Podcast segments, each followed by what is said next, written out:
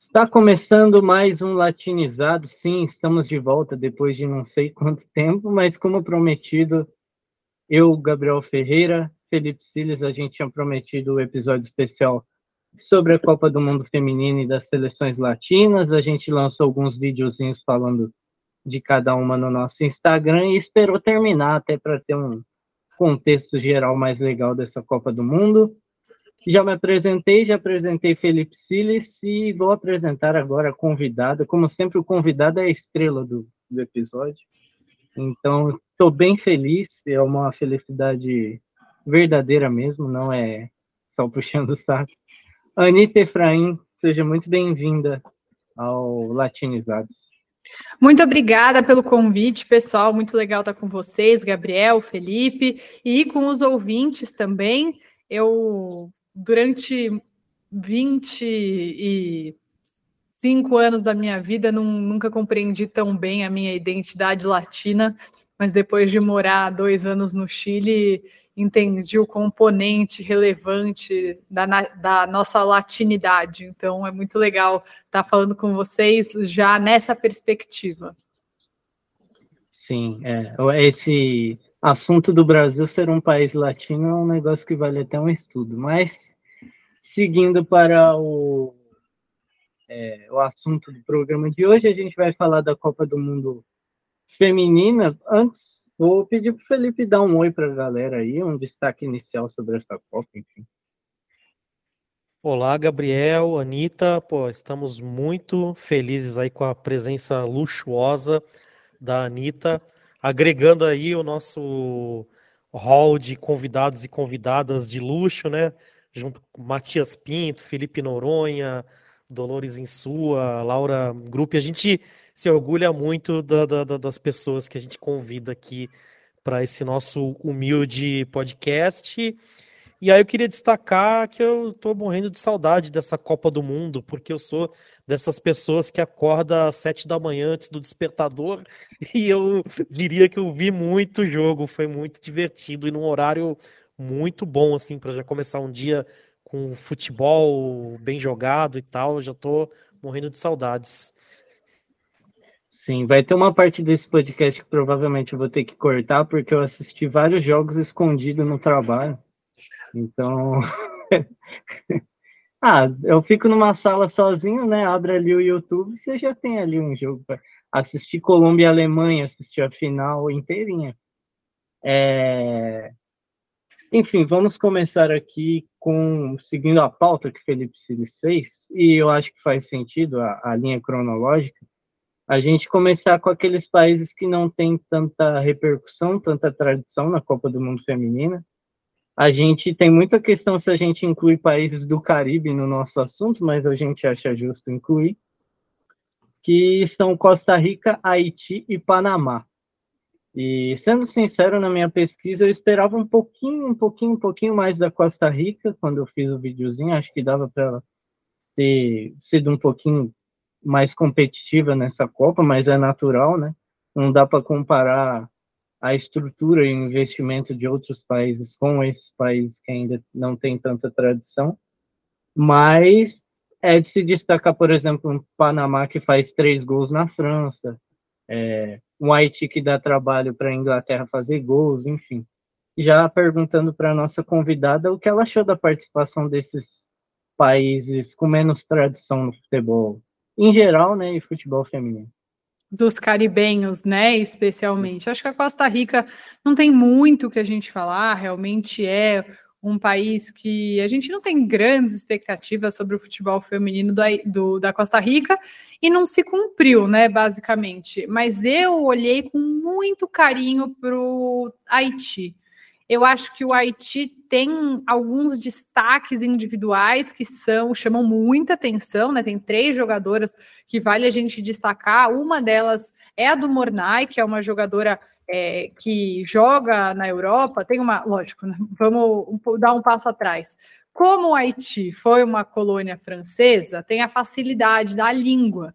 Então é comum que haja uma exportação, digamos assim, dessas boas jogadoras haitianas para a França. Hoje, é, várias jogadoras do Haiti jogam na França e três delas são a do Mornay, Tem também a Nerília Mondesir e a Borguela. São as três principais jogadoras do Haiti. E apesar de não ter passado para a próxima fase, eu acho que o Haiti não fez feio nessa Copa do Mundo.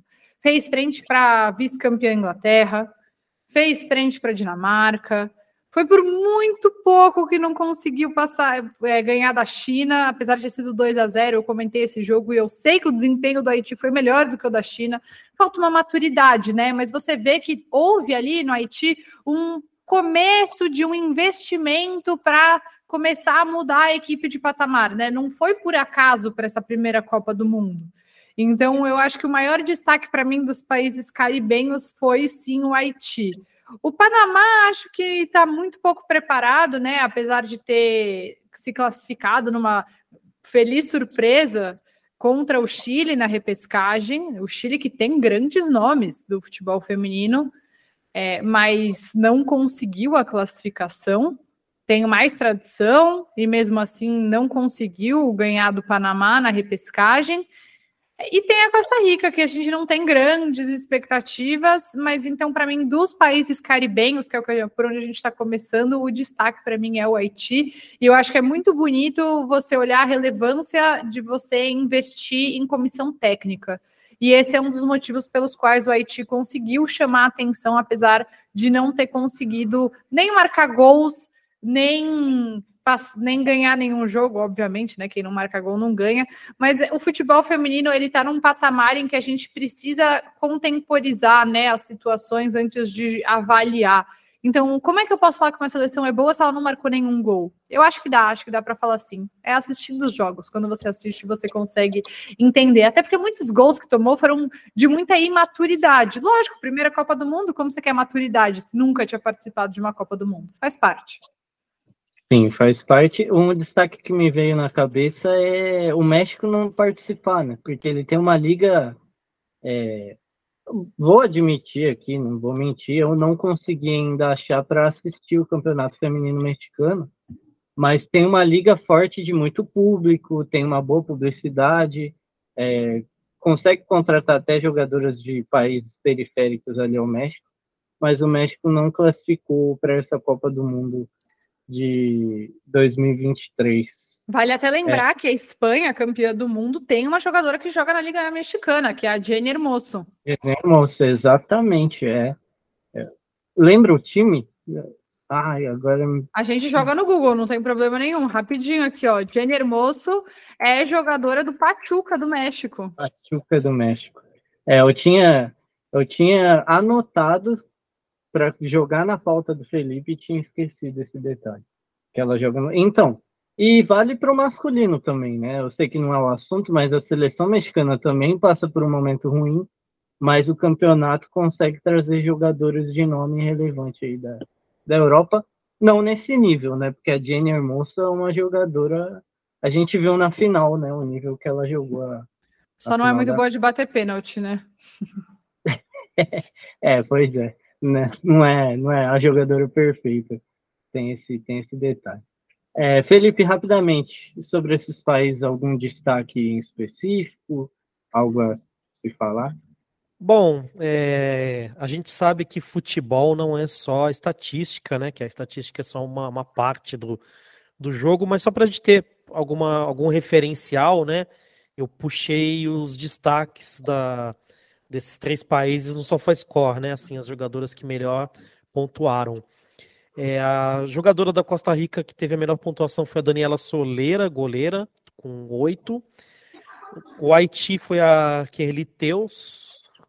Imagino que a pronúncia deve estar errada, né? Porque o nome deve ser francês, mas ela ficou com 7,77. Goleira também, as duas goleiras. Ela foi muito e, bem mesmo e pelo Panamá Marta Cox, que é meio campista com 7.33. Então eu queria ouvir da, da, da Anitta, né?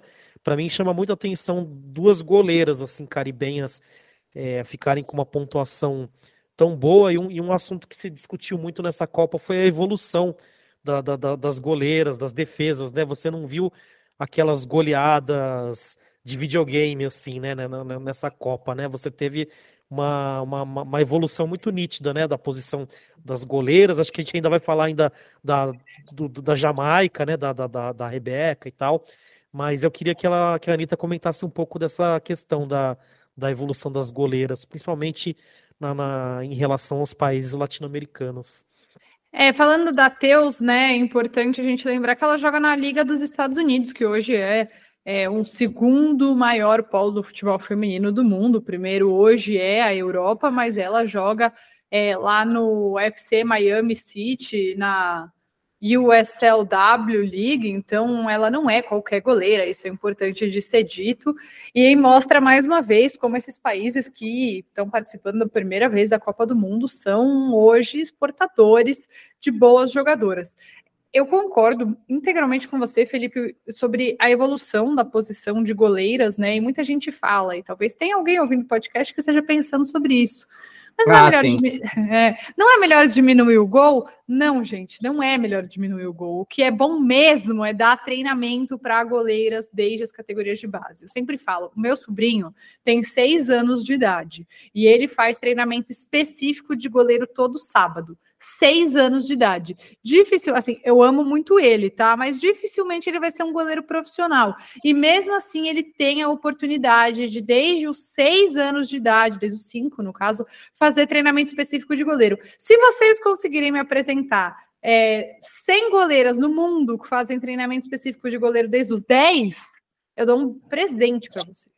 Porque dificilmente isso acontece. Um treinamento de verdade, com fundamentos, com os princípios, da forma como você agarra a bola, a forma como você sai jogando, a melhor maneira de espalmar, de fechar o ângulo. Eu fui goleira de handball, então eu tenho alguma noção, né, sobre esses fundamentos, mas você não acha. Então, é, você diminuir o gol, você cria um impeditivo para mulheres jogarem futebol porque aí você precisa ter o gol do tamanho adequado para que aquele, aquele campo seja adequado para mulheres jogarem.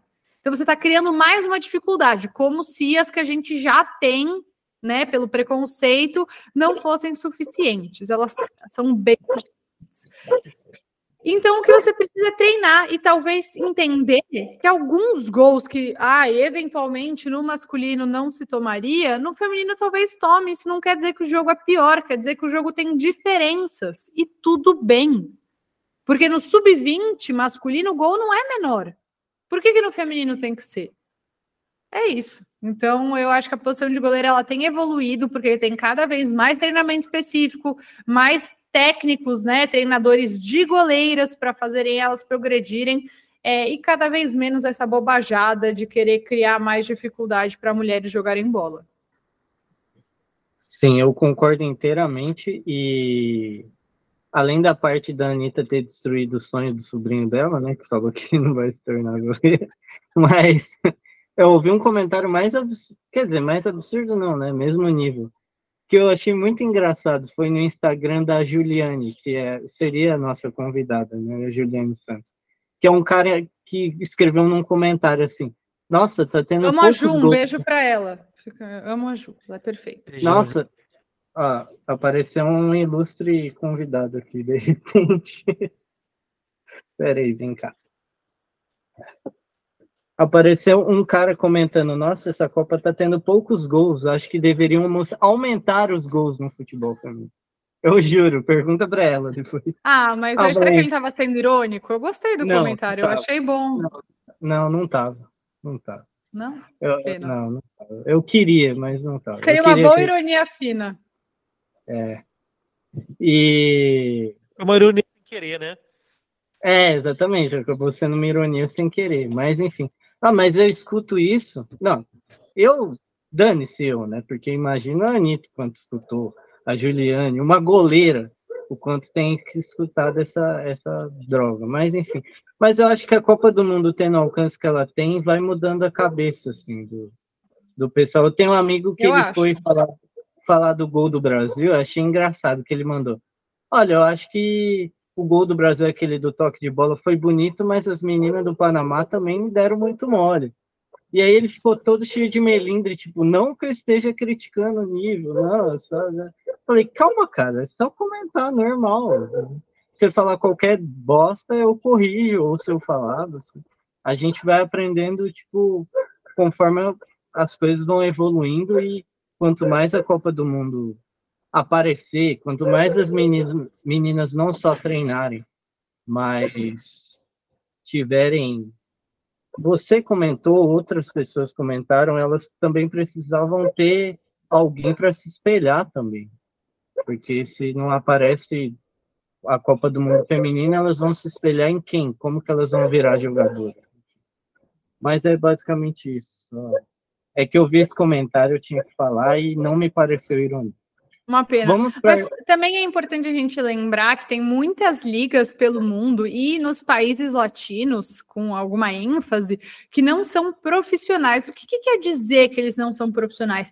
Que a profissão, que ser jogadora de futebol não é tratada como uma profissão de tempo integral, que não tem os mesmos direitos e deveres que um trabalhador de outra área. Então, isso não só nos países latinos, tá? Na Austrália, por exemplo, a Liga Australiana ainda é assim é, elas têm que ter outro trabalho para se bancar, porque o trabalho de ser jogadora, aspas aqui, né, não é suficiente. Lógico que é suficiente, mas financeiramente talvez não. E isso impede também o crescimento da modalidade. Claro, é, enfim, tem, tem bastante coisa, né? Ia dar um podcast só sobre esse assunto. Então, vamos para a Argentina comentar sobre o desempenho dela, que acabou ficando na primeira fase também. É...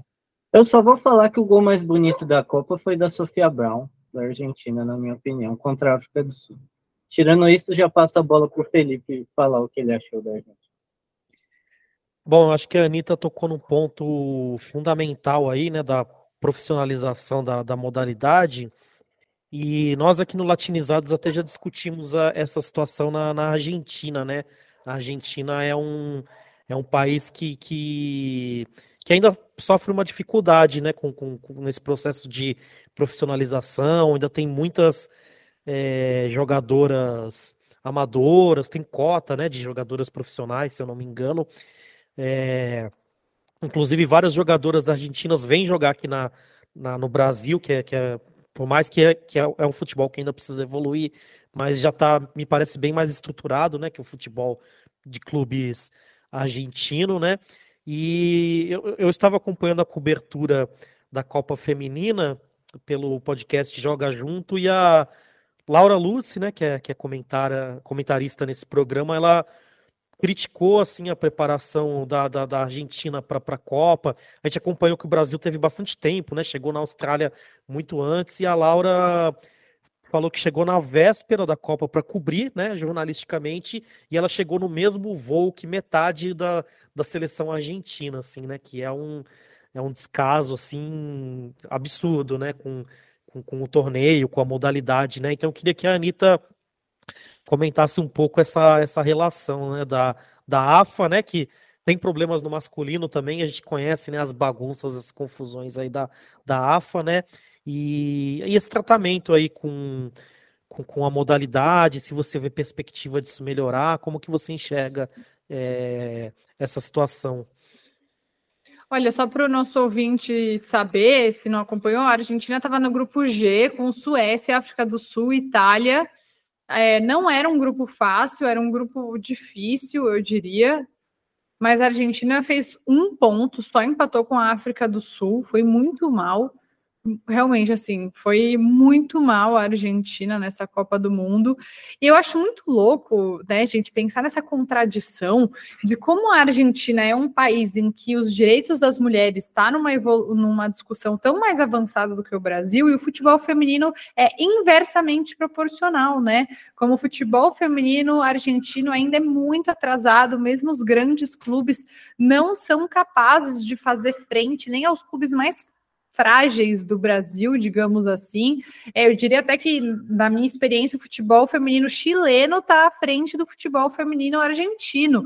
E isso é muito maluco, entendeu? A Argentina que acabou de ser campeã do mundo no futebol masculino e não olha com nenhum carinho, nenhum zelo, nenhum cuidado para o futebol feminino é muito difícil para mim de compreender como um país em que o feminismo, o movimento feminista é levado tão a sério, ainda tem dentro do futebol uma redoma machista tão forte, sabe?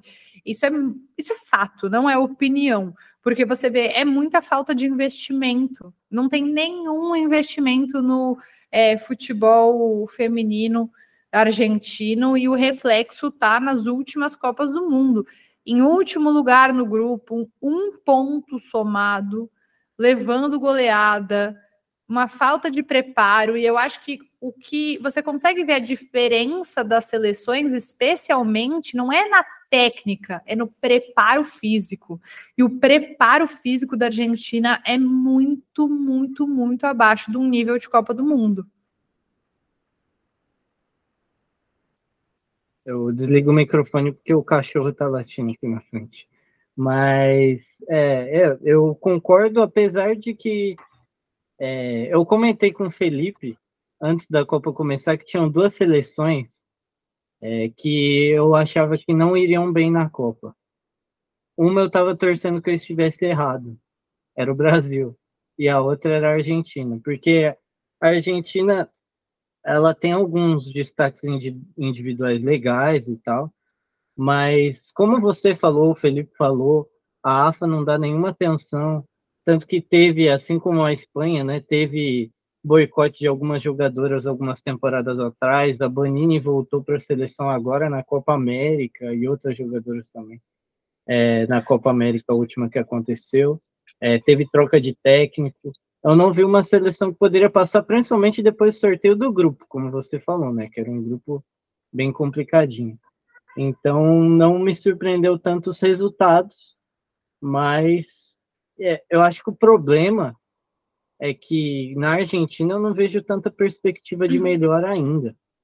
Quando a gente conversou com a Luli no podcast, né, ela falando do, dessa questão da profissionalização, o time do Racing feminino, o time do, o, o que está um pouquinho mais forte é o Boca, mas como vocês disseram, é muito distante do que rola aqui no Brasil. É, você então, vê é uma jogadora que era titular no Boca e que está na seleção argentina, estável.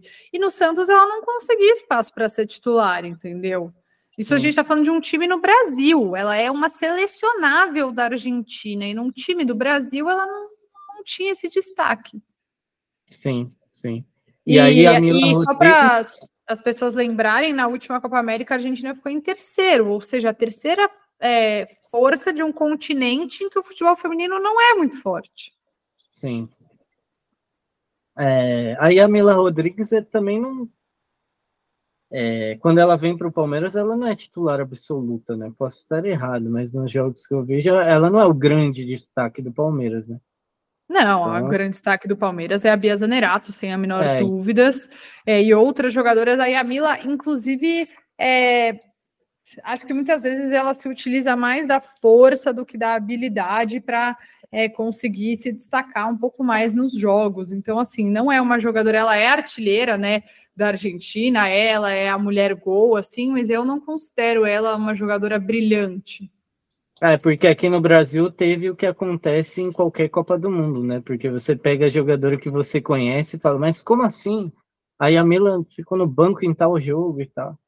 Mas vamos falar do Brasil? Não é assunto tão legal assim, mas vamos falar do Não Brasil. quer falar da Colômbia antes? Não, sei que sabe. Eu acho que o Felipe quis ir, tipo, até a, justo, a justo. melhor por último, né? A chave de ouro. Infelizmente, é. Brasil não foi a chave de ouro. É, eu, eu achei legal que o Felipe talvez não fosse participar e ele simplesmente colocou aqui: podem cornetar a pia à vontade. Eu sou boa nisso. É... Bom, enfim, eu, o Felipe sabe já de tempos bem para trás a minha questão com a pia. Então, eu não sei se vale a pena aqui também eu falar o que eu já falei no podcast pós-Copa América. Então eu vou deixar para a Anitta falar sobre o Brasil. Qual foi a impressão dela dessa primeira fa fase frustrante, a eliminação, a preparação, toda a questão e também, como o Felipe também exaltou aqui, o legado que fica depois dessa Copa, se tem alguma coisa que fica.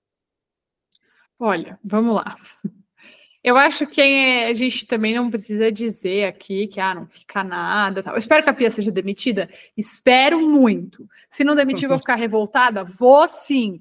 Mas eu acho que foi a primeira vez que o Brasil escolheu uma treinadora para a seleção feminina, é, considerando nomes e não por franco coleguismo. Tá? Hum. Eu vou me ater a isso porque eu não quero ninguém pagando advogado aqui. Então vamos parar aqui o comentário que eu tenho para fazer. Então, assim, eu não acho que a Pia foi escolhida por acaso. Ela tem uma história vencedora no futebol feminino, etc. É, o ciclo não foi toda uma grande porcaria, mas eu, Anitta, do que eu gosto de ver de futebol, do que eu entendo de futebol, eu tenho um sentimento de que a Pia é uma treinadora levemente desatualizada porque eu também não quero, ela não, não vai entender o que eu falar, mas se alguém traduzir, vai que ela não fica feliz me processa também. Então vamos usar palavras bonitas. Eu não gosto quando ela colocou o Brasil para jogar um 4-2-4, coisa que ela fez com uma certa frequência, passou metade do ciclo jogando no time com 4-2-4, que era o esquema tático que se jogava na época do Pelé. Entendeu? Não, Tipo, não, não dá, gente. É, eu acho que a formação que ela usou contra o Panamá foi bacana, e aí ela vai lá e não repete nenhum jogo o que ela fez contra o Panamá. Tudo bem, o Panamá é uma seleção fraca, é verdade, mas se deu tão certo, por que, que não foi repetido? Me parece que o preparo físico do Brasil não está nem perto das seleções europeias, o que é algo que chama atenção de forma negativa. Então, tudo isso me leva a um lugar de muita frustração, porque o Brasil tem jogadoras habilidosas. O Brasil não é, é óbvio que o Brasil sempre vai ser o país da Marta, mas o Brasil não é mais só o país da Marta. O Brasil tem outros talentos individuais, tem jogadoras brilhando em grandes ligas. Eu, de certa forma, lamento um pouco por ter tantas jogadoras na Liga Americana e menos jogadoras na Liga em ligas europeias, que são as mais fortes, né? Tipo, agora a Geise está indo para a Premier League, mas a Rafael sai da Premier League, é, enfim. Então, eu acho que o Brasil tem boas jogadoras e deveria ter feito muito melhor, até porque não estava num grupo difícil. O Brasil foi eliminado para Jamaica passar. A gente nem falou da Jamaica, a gente falou dos países caribenhos ignorou a, a Jamaica. Falar, a porque o nosso coração ficou machucado, entendeu? Não, é brincadeira, porque passou de fase. Mas a gente ainda vai chegar lá mas o Brasil não ter passado foi um vexame assim colossal, não é aceitável, não tem que passar pano. O trabalho da Pia na Copa do Mundo foi o momento mais baixo do ciclo dela como treinadora da seleção brasileira. Tchau e benção, adeus, acabou, vamos para a próxima. O Brasil merece e pode mais. E, e vou terminar minha fala, meu monólogo, dizendo que ter escalado a Marta como titular no jogo contra a Jamaica foi uma palhaçada. Voltando de lesão de LCA, sem ritmo de jogo, sem intensidade, foi uma grande porcaria e por isso a gente ficou fora. É isso que eu tenho a dizer. Beleza. Olha, é... Felipe, fala você.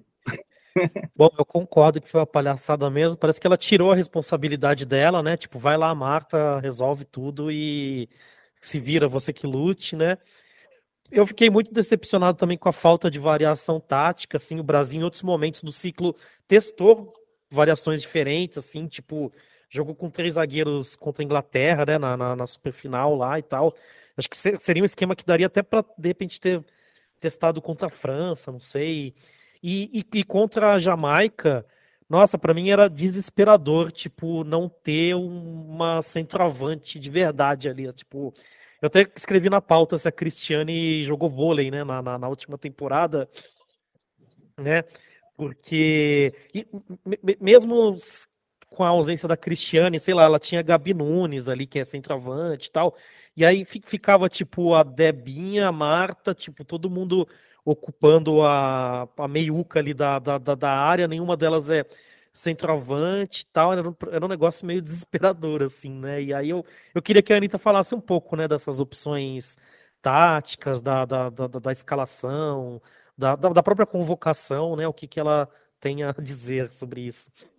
Cara, algumas considerações, né? A escalação eu meio que é, tenho as mesmas ressalvas que as pessoas, né? Tipo, que bizarro chamar a Bárbara, que bizarro chamar a Mônica.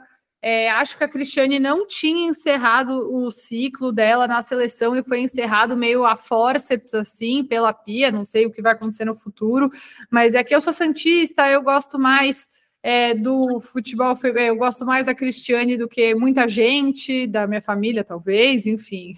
brincadeira, gente, brincadeira família. Mas eu acho que ela seria mais útil para a seleção do que a Marta foi, sinceramente, porque ela joga, né? Ela realmente joga é, não vem de lesão, etc. Mas de resto, acho que foi ok, entendeu? Não teve grandes polêmicas é, da Mônica e da Bárbara na seleção, etc. Mas o negócio para mim é que ela não usou o banco da a Pia, né? A Pia não usou o banco da forma como ela poderia. Gente, não é por acaso que a Gabi Nunes não entrou nenhuma, nenhuma, zero vezes. Acho, não, acho que ela entrou, né? Ela entrou? A Gabi, acho que ela não entrou, né? A Gabi Nunes não entrou nenhuma vez na Copa do Mundo. Não entrou. Não entrou. É, o trauma é tão grande que você apaga, né, da sua cabeça. A Gabi, não é por acaso que a Gabi Nunes não entrou nenhuma vez na Copa do Mundo, e aí quando ela estreou pelo Almeria, ela fez gol com um minuto. Um minuto de jogo. Ela tinha feito gol naquele amistoso contra o Chile, de cabeça. Aparece como elemento surpresa na área. E a Pia chama ela para a Copa e não coloca ela em campo em nenhum momento. Por quê? Entende? Então, acho que é, é uma ideia de jogo muito medrosa, sabe? E que é, a Érica deu aquela entrevista que ficou famosa falando que, ai, porque tem que ter disciplina tática, não sei o que. Cara, você tem que entender a cultura do futebol de cada país. É lógico que a disciplina tática é importante, mas o que é o futebol brasileiro sem a ousadia e a alegria de jogar bola, entendeu? Nada. E eu acho que você se manter tão fiel assim a um esquema, uma ideia fixa, não combina com o que as brasileiras entendem de futebol em geral. É, então eu, eu, também achei a Pia em geral muito pouquinho. Achei a Pia em geral pouquíssimo criativa, não foi capaz de encontrar soluções que estavam ali na frente dela, no banco. Pode ser que não desse certo, mas ela sequer tentou. E eu acho que uma grande parte da frustração vem daí. Sim. É, eu estou pensando aqui, eu estou tentando resumir o que eu vou falar, porque eu não quero criar o meu monólogo, porque quem tem que falar mais no podcast, obviamente, de hoje é a Anitta. Mas é, eu, a gente fez o podcast pós-Copa América, até porque na época das Olimpíadas o Latinizados não existia ainda. Para mim, o ponto baixo do trabalho da Pia não é a Copa do Mundo, para você ter ideia. Para mim, o ponto baixo da pia já era para ser demitida ali, é, porque tem coisas que você tem o direito de demitir, porque para mim são erros imperdoáveis. Foi o jogo contra o Canadá nas Olimpíadas, que ela põe a Marta aberta no ponto esquerda para marcar lateral. Ali eu falei, não, não é possível. não é possível, ela não, não... E aí entra no que você falou. É, eu concordo que foi uma treinadora que foi escolhida pela história que ela tem no futebol feminino, um nome que ela tem no futebol feminino. É muito importante ter esse nome para ter uma estruturação do âmbito geral do futebol feminino. Toda questão de vem de base, de você reformular. Acho que a escolha de nome, sinceramente, ela poderia escolher quem ela quiser. Eu tenho essa opinião. A partir de, do momento que você é técnico da seleção, você vai agradar pessoas e vai desagradar pessoas, é natural mas ela é uma técnica que não tem nada a ver com o jogo do Brasil, e desde a Olimpíadas eu já reparei. É, comentei que o futebol feminino, ó, óbvio, outro tempo, outras jogadoras, outro time. O Brasil da Pia jogou pior do que o Brasil do Cleiton Lima, por exemplo, para mim. É, eu não via. Ah, eu, eu digo com tranquilidade que jogou pior do que o Brasil do Vadão na Copa de 2019. Sim. Falo com tranquilidade. Podem me é, xingar. Então. Não, não, daqui com certeza não vai ser xingado, porque eu tive medo de falar isso, então eu voltei mais para trás. E é uma técnica que é muito grudada a um esquema tático específico. Por exemplo, vai jogar contra a França. A França tem a Renard lá, que é uma zagueira muito, bem alta. Tem um porte físico forte, tanto de intensidade quanto de força. E ela tira a Bia Zanerato, nem lembro se a Bia Zanerato entra no jogo.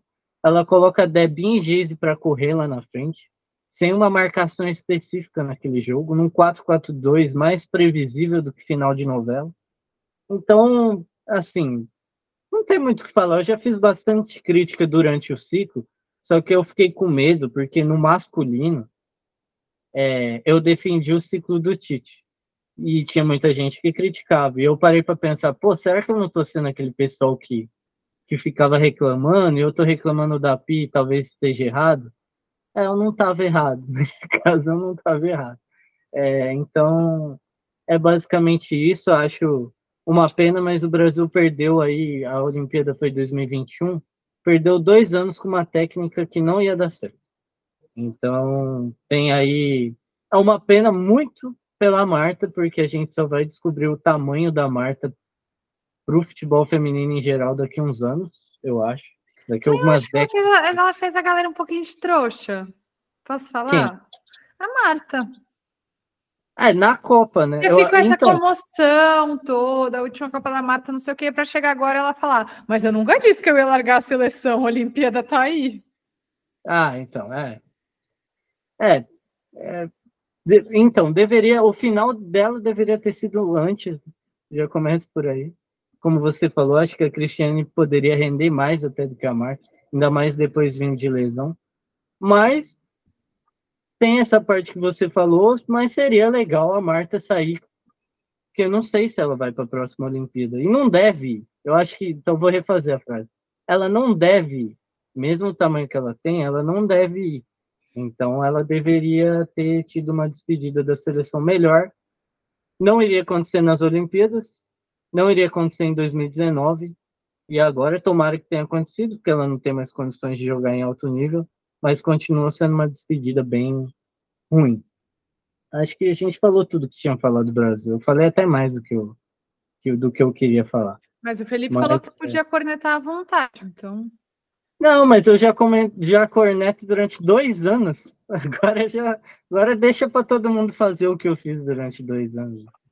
E eu comentei também com o Felipe, e não é o caso de, do que você, do que o Felipe, do que muita gente fez, faz, mas a Copa masculina me deu uma lição muito interessante de cornetar a parte profissional e deixar de lado a parte pessoal, que muita gente não consegue deixar a não ser que tenha casos muito específicos. Né? Então, eu sempre tomo cuidado para cornetar a Pia na parte profissional dela. Apesar de que ela aprender português deveria ser uma obrigação durante quatro anos. Mas, enfim. É, vamos seguir, vamos seguir. O Brasil foi embora e agora é esperar para escolherem um técnico da forma que se deve. Com é, histórico no futebol feminino, com competência para treinar a seleção, mas que tem a ver com o estilo de jogo do Brasil. O Brasil é um time de aproximação, de drible, de toque de bola, de liberdade para criação e não um time pragmático, como foi o da. Vamos falar da Jamaica. Já vamos seguir direto para a Jamaica. É, é a grande história da Copa, uma das grandes histórias da Copa. Então, Felipe, fica à vontade, que eu sei que você é louco para falar da Jamaica. Bom, achei uma, uma das grandes histórias da Copa, né? Essa Copa teve várias histórias muito boas, né? Acho que depois no final a gente pode até fazer um, um apanhadão mais geral, né? Para além da, da, da, América Latina. Mas acho que o que comoveu as pessoas foi. É, é, é aquela história que acaba sendo grande, mas por, por causa do, do amadorismo da, do, da, da, Jamaica, caindo de novo na mesma questão da, da Argentina, né? O futebol na, da, da Jamaica o descaso é tão grande, né? O, negócio é tão absurdo que tiveram que fazer vaquinha lá, né? A, a filha do Bob Marley ajudou lá na, na, na, vaquinha, na fundação, né? Que, que apoiou o, o futebol feminino.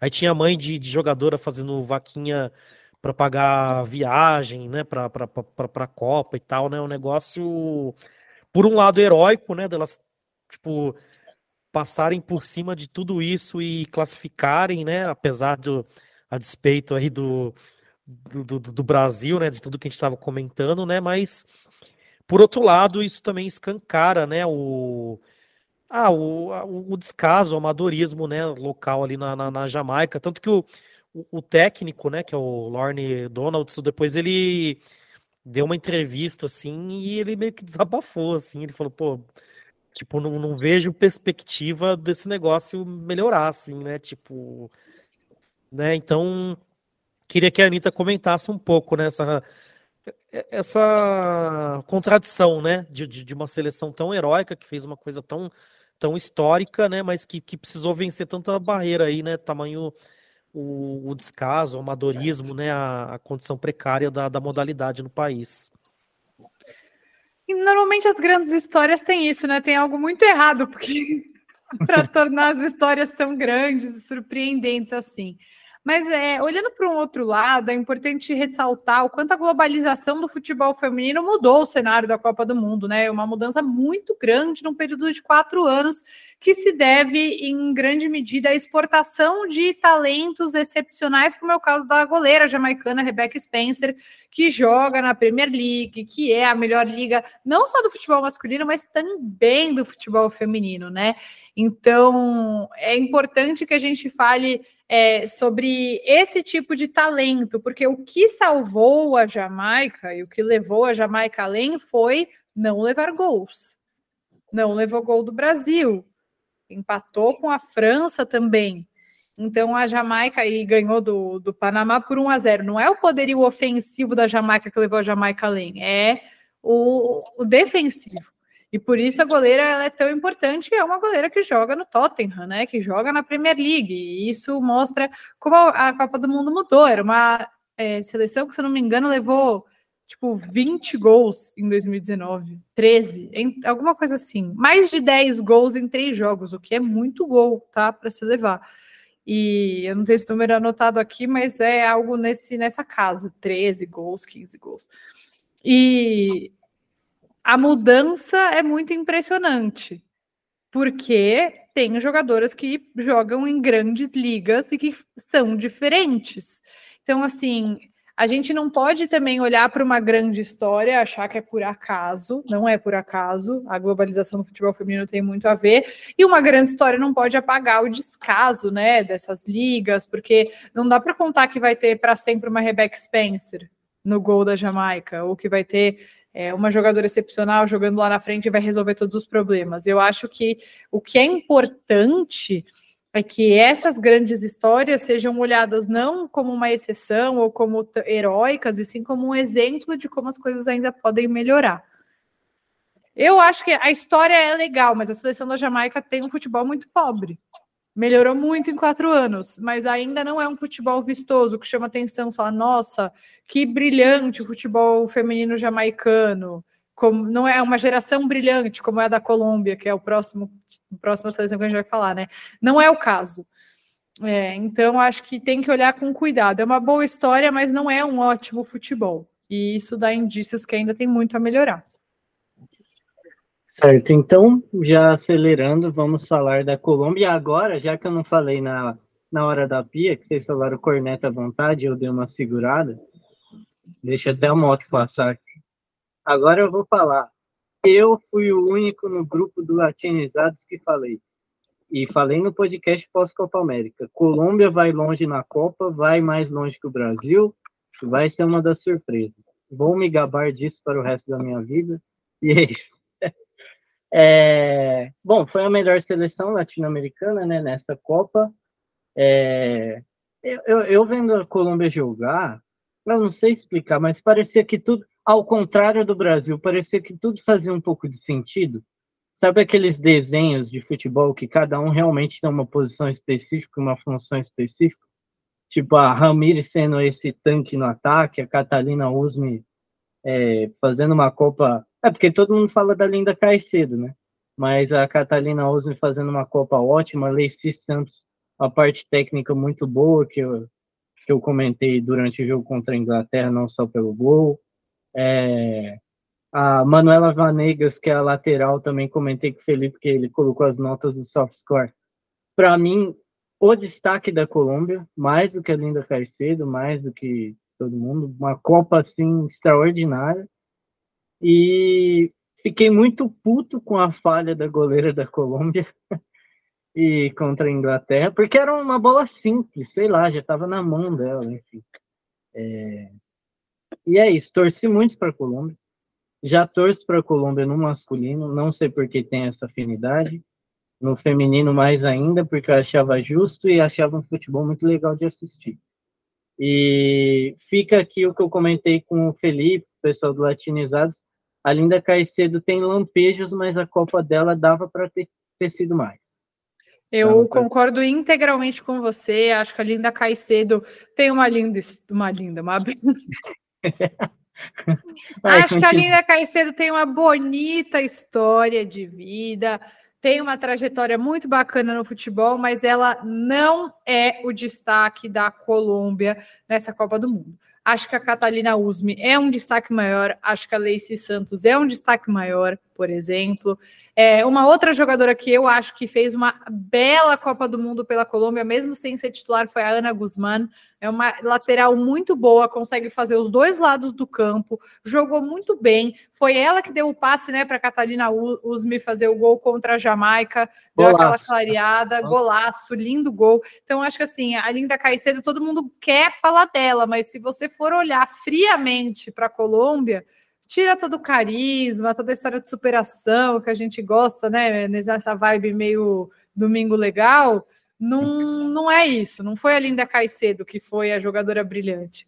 Acho que a Catalina Pérez, a goleira colombiana, não fez uma boa Copa do Mundo. Acho que ela fez um bom jogo contra a Alemanha, que óbvio foi talvez o mais importante, assim, né, para Colômbia conseguir se classificar para as oitavas de final, mas ela também deixou a Colômbia na mão no momento que a Colômbia mais precisou, então lamento bastante por isso. Depois ela saiu, né? Foi substituída pela, se não me engano, pela Giraldo no último jogo mesmo contra contra a Inglaterra, mas o estrago já estava feito. Mas a Colômbia eu achei uma, uma seleção muito organizada, muito coletiva, né? Então, é. você não consegue citar exatamente uma jogadora, você cita pelo menos umas três, quatro, porque elas jogam muito juntas. É, peraí, que agora me fugiu o nome. É, você citou o nome dela, como chama? A jogadora, a camisa 9. Ramires. A Ramires, ela é uma jogadora que ela é tão coletiva, ela joga tanto para a equipe, que mesmo ela sendo a centroavante, grande do jeito que ela é, ela se dispõe a estar em todo lugar do campo para conseguir fazer a Colômbia jogar melhor, para fazer a Colômbia jogar mais. Eu acho que ela é um símbolo da coletividade que levou a Colômbia além. E aí vale destacar é, uma reclamação, né? Porque sempre tem essas gongadas. Copa do Mundo é um palco maravilhoso para indiretas. E na, não faltou também a do Nelson Abadia, que foi falar que a Colômbia tem que olhar para essa Copa do Mundo e fortalecer a Liga Nacional. Porque tem vários jogadores da Colômbia que jogam esse bolão todo e jogam na Colômbia mesmo. Então a Colômbia tem que olhar para a própria liga de futebol feminino e tornar ela mais forte para que na próxima Copa do Mundo venha assim, arrasando. Para a Colômbia não é uma seleção com uma vasta tradição na Copa do Mundo. Antes dessa, se não me engano, a última que tinha participado foi 2015. Ficou muitos anos sem ir para a Copa do Mundo, né? Quando você pula um ciclo, você já soma oito anos sem Copa do Mundo. Então é importante de olhar pra, é importante dar esse recado para a Federação Colombiana de que o investimento ele é necessário. Então, mais uma vez, é uma boa história que, para ser uma boa história, precisa de uma de um trabalho mal feito pelo caminho para a superação vir, né? Sim. É, antes de passar para o Felipe, é, é isso que eu comentei. Para mim, a Colômbia não é uma surpresa tão grande, porque você tem times colombianos jogando contra brasileiros e batendo muito mais de frente América de Cali. América de Cali, o Santa Fé, acho que jogou a final com o Corinthians, né, de 2021, se não me engano. É, e os estádios lá também lotam. É uma liga que tem como crescer, assim, tem uma perspectiva legal se a Federação Colombiana der a estrutura necessária e tem muito talento, porque na Colômbia masculino e feminino tem bastante talento nos últimos anos de futebol mas tem muito essa parte da preparação, organização, enfim. E também na Colômbia, eu acho que por elas sempre, não que as outras não deram o máximo, mas chegar sempre no limite nos jogos também deu para perceber a diferença física. Né?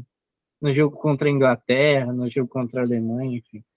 Felipe, pode falar da Colômbia, fica à vontade. Bom, gostei do desse a Anitta não se impressiona com as grandes histórias, né? Tipo, vamos analisar racionalmente, né, o que está por trás. E, e é isso. Vocês em algum momento falaram de cultura de futebol, né? Eu também sou muito fã da cultura do futebol colombiano, né? Eu cresci vendo aquela Colômbia dos anos 90, de Rincon, Asprilha e tal. E me apaixonei pelo futebol colombiano desde criança, assim, né? É... Tivemos aí um pouco mais recentemente, né? A geração James, Quadrado, enfim. Às vezes a gente faz essas comparações, né, com o masculino, não é é, porque às vezes é o que, que, que temos de, de, de referência, né? Para o público fica fácil também, né? Mas eu, eu tô fazendo justamente essa comparação só para a gente pensar numa uma cultura, né, de, de, de, futebol colombiano, que é isso que o Gabriel estava falando, né? Um time coletivo, que, que a Anitta falou também, né? Um time muito coletivo, um time com mobilidade, né? Um time que troca passes, que as jogadoras trocam de posição, que as jogadoras da frente voltam, né, para armar e as jogadoras com muita técnica, né? Eu, eu gostei muito também do, do futebol da Colômbia. E aí eu queria exaltar justamente isso que, que o Gabriel falou e trazer um ponto que a Anitta falou, acho que no comecinho do podcast. Ela falou assim, ó, é, a, a, Argentina é o terceiro, foi a terceira colocada do futebol sul-americano, que é um futebol que no, no, mundo é um futebol fraco, no contexto do futebol feminino do Mundial, né?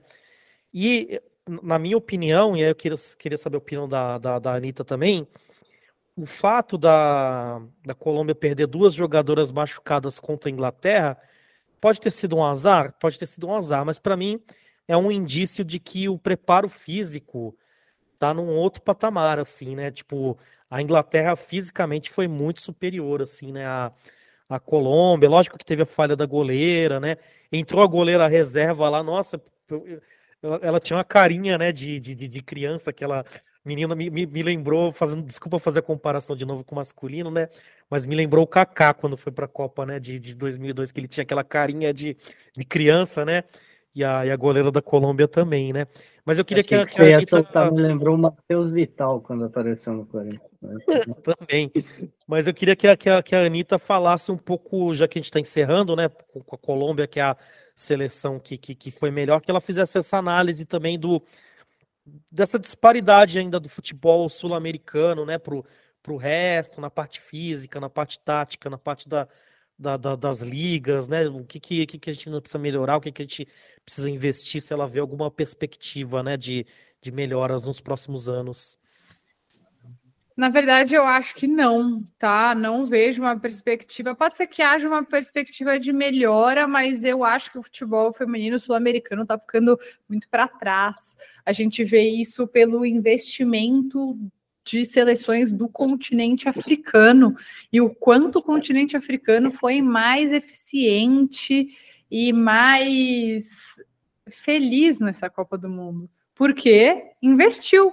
Gente, não é difícil. A equação é: você coloca mais dinheiro, você monta comissões técnicas mais fortes, você dá um preparo físico melhor, o time vai jogar mais. Juro, futebol não é tão complicado assim. Sério mesmo, não é. é a... Ai, meu Deus, peraí. O Marrocos, vocês vão editar, né? Que eu tô errando um monte de coisa. O Marrocos, não vão? Vou ficar tudo errado aqui. Não, eu edito, edito. Vou pedir para as pessoas terem consideração por mim que eu tô com sono, que são quase 10 horas da noite. O Marrocos contratou o Reinaldo Pedro, que é bicampeão da Champions com o Lyon, aí foi olhando os talentos que se naturalizaram, que tem, né? Os pais são marroquinos, traz de volta, faz um projeto. Foi vice-campeã da Copa Africana de Nações, passou para as oitavas de final da Copa do Mundo na primeira participação. Como diz meu amigo Giovanni Martinelli, que também é meu chefe no Diário do Peixe, a bola não entra por acaso e as seleções sul-americanas estão ficando para trás por falta de investimento e falta de um olhar mais moderno para o futebol. Não é por acaso. E está ficando aí como quinta força no, no mundo, porque você está atrás da Europa, você está atrás dos Estados Unidos, você está atrás da Oceania, né? Pensando na Austrália, e você também está atrás, está ficando atrás do continente africano. Então, o que, que resta? Ficar na frente da Ásia, mais ou menos, porque o Japão foi muito bem também. A China não, a China está mal. É, mas não está muito boa a posição do futebol feminino sul-americano. Sim, é, bom, acho que sobre o futebol feminino sul-americano, acho que foi o melhor resumo esse final. Então, tem aqui, estou seguindo a pauta do Felipe certinho. Normalmente eu não faço isso. Então, tem no destaque final, como é livre, você citou o Japão. Eu sempre comento que o futebol feminino do Japão, a não ser alguns casos específicos, sempre foi o que eu mais gostava de assistir, desde 2011, assim, não sei é, e sempre tem aquele estereótipo, né, que se tem com tudo. Ah, japonês corre, japonesa corre, é só isso. E não. Futebol feminino japonês não. tem uma. Calma, Anitta, eu vou terminar. não, frase. sim, é, é, porque se você assistir um jogo, você já fala, cara, não é isso, sabe? Eu amei assistir é. o Japão nessa Copa. Sim, e, e é muita técnica. Pô, ó, vou falar aqui, tá? Tem a Marta, tem mas a jogadora preferida de futebol feminino para mim é a Romário Saula, que ganhou a Copa do Mundo de 2011. Eu acho ela uma jogadoraça, não jogou, obviamente, já se aposentou, mas acho ela na parte técnica, eu lembro daquela Copa muito bem. E já emendando com essa parte de lembrar do Japão antigo, é, eu não sei exatamente que sentimento eu tenho depois dessa Copa, porque tem a parte que eu fico feliz porque o futebol feminino finalmente está tendo alguma visibilidade minimamente justa. É, eu acompanho o futebol feminino desde a Copa de 2007, que o Brasil perde a final para a Alemanha. E eu era moleque, né? 11 anos, eu não tinha muita nem noção. Noção de futebol já tinha, mas noção de sociedade em si, do quanto entra, entra a parte de machismo nisso, do quanto entra a parte de misoginia nisso o quanto entra a parte de incompetência também nisso das federações e tal. E entra, como eu falei, eu fico feliz com a visibilidade, mas muitos lugares ainda está muito distante do que deve ser. É, então eu não sei exatamente qual sentimento eu fico no final dessa Copa. É, depois da final que eu assisti da Espanha e Inglaterra, assim, se a pessoa critica o nível técnico do futebol feminino e viu a final, assim, ou é só mais uma pessoa falando besteira de futebol, né? Porque é o que mais tem, feminino ou masculino, tanto faz. Ou é uma pessoa que claramente só quer ser idiota, só quer ser machista, enfim. E eu fui percebendo isso, porque ainda tem muita gente com aqueles discursos do gol menor, ainda tem muita gente com aqueles discursos do jogo ser tecnicamente mais abaixo. Ainda a gente escuta muito esses discursos, mas eu fui parando de tentar entender porque é a mesma coisa que o masculino, sabe? Que eu também tenho que parar de ficar tentando entender. Se tem gente falando besteira de futebol no masculino, vai ter gente falando besteira de futebol no feminino com machismo incluído. E não tenho nada que eu possa fazer, porque eu desisti. então, é isso. Eu adorei a final, inclusive, achei tecnicamente muito boa do lado da Espanha. Acho que a Espanha fez um jogo de domínio de bola incrível. As seleções sul-americanas, a Anitta resumiu bem. Acho que Brasil e Colômbia ainda, pelo nível das jogadoras, podem fazer alguma coisa nos próximos anos, mas as outras seleções não vejo perspectiva, a não ser que aconteça qualquer coisa que pode acontecer dentro dos próximos anos. E é basicamente isso. Tem Brasileirão agora, tem Libertadores que o latinizado sempre acompanha do futebol feminino. Queria que a Comebol criasse também outra competição além da Libertadores, mas ela não liga nem para Libertadores direito, quanto mais criar outra competição. E é isso. Felipe, fica à vontade aí, seu destaque final. Bom, eu gostei muito da participação da, da Anitta, né? Eu acompanhei alguns programas aí sobre futebol feminino e tá todo mundo comemorando muito a questão da visibilidade, do sucesso de público e várias conquistas do futebol feminino que são importantes, mas eu gostei que o nosso programa teve um tom um pouco mais crítico, né? Porque a gente também é muito apaixonado pelo futebol feminino e a gente sabe que que por mais que tiveram avanços, dá, dá para se fazer melhor, né? Dá para conseguir mais coisas, dá para dá para melhorar, principalmente no que diz respeito à parte aqui nossa latino-americana, né, sul-americana. E aí eu queria só saber da, da, da, da Anitta aí, em linhas gerais, assim, né, é, as impressões dela dessa Copa, se ela quiser falar um pouquinho da, da final, né, eu vi que, que, que ela até comentou recentemente nas redes sociais aquele episódio lamentável, né, na, na, na, na comemoração da, da, da, Espanha. Não sei nem se vale a pena falar mais ainda sobre isso e tal, né, mas enfim, queria que a, que a, que a Anitta falasse um pouco dessa coisa da, da, da repercussão. É, é, ela, ela esteve também, né, na, fazendo parte disso, né, na, na, na Casa TV, que, que fez uma cobertura brilhante aí da, da Copa, acompanhei vários jogos, né, pela Casa TV, foi, né, excelente e tal. Então eu queria que ela fizesse esse balanço agora, não só do, do, do, das latino-americanas, né, mas esse balanço da Copa, o que fica, o legado, as impressões, né, o que achou, se gostou da, da, da Espanha campeã e tal, se gostou da, do nível técnico, enfim, linhas gerais, assim. Eu não gostei da Espanha campeã. Eu queria que a Inglaterra fosse campeã. Acho que a Inglaterra. É... Merecimento é um conceito muito torto no geral, né? Mas é, a Espanha jogou melhor, é verdade. A Inglaterra não conseguiu jogar contra a Espanha, o que me deixou muito triste. Mas eu acho que o merecimento da Inglaterra como projeto de futebol feminino é mais era mais merecedor, mas merecimento não quer dizer absolutamente nada em diversas áreas no futebol, muito menos, né? Não é sobre isso. O futebol não é sobre merecimento. E, e, é uma das coisas mais apaixonantes, né? A imprevisibilidade no geral. Mas então eu não fiquei feliz com a Espanha ganhando e fiquei menos feliz ainda quando eu olhei para quem era o cara que comanda o futebol na Espanha, né? Um assediador nojento, asqueroso, que eu não vou chamar de doente, de maluco, de nada disso, não. É um homem, um homem que tem estudo, um homem que tem todo o embasamento possível para saber que segurar o rosto de uma mulher e dar um beijo na boca dela sem consentimento é crime. Pelo menos no nosso país, isso é crime, isso é assédio sexual, né? É, então, eu acho que isso, Felipe, Gabriel, foi um belo de um reminder de que o caminho ainda é longo, entendeu? De que uma mulher não tem o direito de comemorar o auge da carreira dela enquanto atleta de futebol, que ela vai correr o risco de ser assediada pelo dirigente máximo do futebol da federação do país dela. Que coisa maluca. Que insanidade você pensar numa coisa dessa, sabe?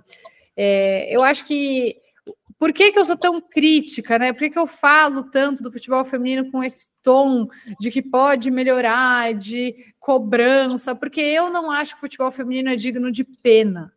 Eu acho que o futebol feminino é digno da nossa atenção, do nosso cuidado, da nossa admiração. Elas são muito fodas porque elas é, são mulheres num mundo absolutamente machista? São. São sim. Mas como é que eu transmito a minha admiração? Com um olhar de fã de futebol e não de uma pessoa que tem pena. Eu não tenho pena delas. Eu tenho orgulho, sabe, de cada mulher no mundo que se dispôs a ser uma atleta de futebol. E como eu gosto de futebol, eu vou fazer uma análise tática e técnica do que é o jogo, do que elas estão fazendo em campo, porque isso para mim é respeito. O jeito como eu analiso um jogo do masculino, eu vou analisar um jogo do feminino, porque isso para mim é respeito sem esquecer das lutas, né, que elas tiveram aí ao longo de tantos anos, das proibições, etc. Então, eu acho que esse é um aspecto, o olhar crítico, para mim, ele faz parte da admiração que eu tenho por essas atletas e o respeito pelo que elas fazem. Acho que sim, foi a Copa do Mundo com maior visibilidade, que mais gente assistiu, que mais gente curtiu. É, tenho total respeito pelo Casimiro Miguel, que empresta o nome, emprestou o nome dele né, para essa competição, porque aí um monte de gente que talvez nunca assistiria o futebol feminino assistiu porque era ele. Eu tenho certeza disso, porque era o canal dele, porque é a Casé TV, que é né, um produto dele. É, e eu acho que o papel dos homens nesse cenário é esse, entendeu? Usar da, da visibilidade que eles têm e dos caminhos abertos que os homens têm dentro do mundo do futebol para expandir o espaço para as mulheres estarem lá. Então, acho que é isso. Eu adorei fazer parte dessa Copa do Mundo, adorei trabalhar na Casa TV, adorei trabalhar com Passa-Bola, onde eu produzi bastante conteúdo né, sobre a Copa. Então, para mim foi um privilégio acompanhar uns podem ficar muito revoltados, mas sim, foi a história sendo escrita diante dos nossos olhos e foi muito bonito de viver. Mas assim, foguete não tem ré, daqui para mais, só vai melhorar. Mas eu não vou ficar feliz o suficiente porque a Inglaterra e a Espanha estão praticando um bom futebol. Eu quero ver um bom futebol feminino no Brasil, é, eu quero ver a América Latina brilhando, eu quero ver ligas mais fortes por aqui, profissionalização. Então, não está suficiente ainda. Foi legal, foi muito bonito, mas a gente sempre espera mais. Ô Gabriel, deixa eu só dar uma cornetada a mais na, na Espanha também.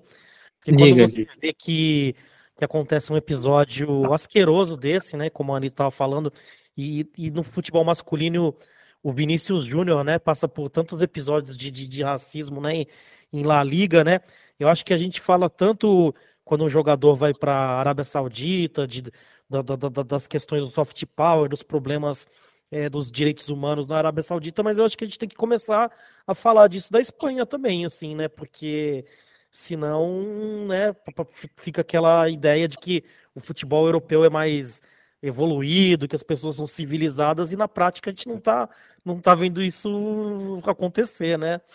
Em Espanha e Itália, né? O Mário comentou, a Itália hoje tem um governo né, questionável. Eu não vou entrar muito no mérito, mas enfim. É... Eu, eu vou rapidinho, eu juro que eu vou liberar você, Anitta, rapidinho. Eu vou, ah, inclusive, porque você comentou dessa questão, eu não tenho pena, eu tenho respeito pelas jogadoras. E me passou muito pela cabeça, às vezes, quando a gente ia fazer podcast sobre futebol feminino, que isso eu não estou querendo, pelo amor de Deus, apontando o dedo de quem falou, quem deixou de falar. Que o Felipe e o Mário às vezes comentava, pô, legal, a gente vai fazer, tem que chamar uma mina, porque a Vitória ela não consegue participar algumas vezes, né? E eu sempre ficava pensando, precisa, óbvio, seria legal, mas é legal você ter ela no projeto como um todo, para falar do futebol feminino e do masculino se a gente não conseguir a convidada, a gente fala mesmo assim, porque a gente não conseguiu. O futebol feminino tem que ser discutido técnica e taticamente por quem quer que seja, da mesma forma que o masculino é discutido porque é futebol, basicamente, com diferenças de espaço, né, com diferenças de evolução por conta de todas as questões que a gente já sabe de evolução, principalmente externa, nem estou falando interna, de publicidade e tal. Então é algo que eu sempre parei para pensar e, e, você falou bem assim que que às vezes é futebol feminino é um futebol e quem ama futebol vai assistir da mesma forma e vai criticar, vai elogiar, vai falar besteira igual fala muitas vezes, vai ficar um tanto quanto incomodada para não falar outra coisa, como a Anitta ficou com o Brasil. Mas é, é isso. Queria agradecer sua, sua presença, sua participação, por ter aceito o convite. É, a gente já falou aqui que a gente tem muito mais orgulho das podcasts que a gente faz, das pessoas que a gente conseguiu conversar, do que o número de seguidores, mesmo se o número de seguidores fosse 50 mil, 500 mil, um milhão. Sério, assim, é, é para isso que eu criei o podcast junto com o Felipe, para conseguir convidados assim nesse nível, seu, da Loli, do Felipe Noronha, do, de todo esse pessoal. E acompanhei muitos jogos na Casé TV, em transmissão impressionante, mas eu queria, eu não sei se você tem como, mas se for possível, por favor, manda para a Gil Cabral, que ela é uma comentarista, você também, mas como você já está aqui, eu já elogiei bastante. Ela é uma comentarista absurda, tá? Muito bom. Ela muito lê o jogo bom. de uma forma muito única, né? Ela é muito habilidosa na forma de enxergar o jogo. Sim. E você também faz um trabalho sensacional, tanto no Diário do fez na Casa TV. Eu comentei, eu não torço para o Santos, mas veja seu canal, veja o do Felipe. É, porque eu sou jornalista, o Felipe é músico, no caso, o Mário é professor, enfim. Mas como eu vejo muita coisa que me incomoda e tem muita visibilidade, quando eu vejo coisa muito boa e de pessoas que eu admiro, eu acho que o máximo que eu posso fazer é elogiar, é, divulgar e quando ela está na minha frente, elogiar novamente. Então, na verdade, eu agradeço pelo conteúdo que você faz e muito obrigado pela, pela participação no podcast. E, e, aprendemos muito, né, Gabriel? Para mim foi uma verdadeira aula aqui, né? Porque é isso, né? Temos convidados e convidadas assim tão especiais, assim, toda vez a gente aprende muito, né? E hoje aprendi muito também, pensei o futebol feminino às vezes por ângulos assim que às vezes não, não tinha pensado e queria também agradecer muito a, a Anitta aí, valeu demais. Gente, muito obrigada pelo convite. É um prazer ter esse espaço para conversar, falar sobre o futebol feminino é, não nesse papel de a pessoa que tem informação, mas compartilhando né, com vocês, ouvindo vocês também. Acho que o que a gente mais precisa é, no futebol feminino, no futebol em geral, é esse pé de igualdade, né? De a mulher que sabe tanto do futebol masculino quanto do futebol feminino do que é, vocês, homens que estão participando e acompanhando. Isso é muito legal. Então, mais uma vez, obrigada pelo convite. Espero que os ouvintes também tenham gostado e muito sucesso para vocês. Legal, então esse foi mais um Latinizados. Valeu para você que assistiu, você que ouviu. É, não tenho previsão do próximo episódio, mas ele vai sair em algum momento. É isso, valeu, gente. Até mais.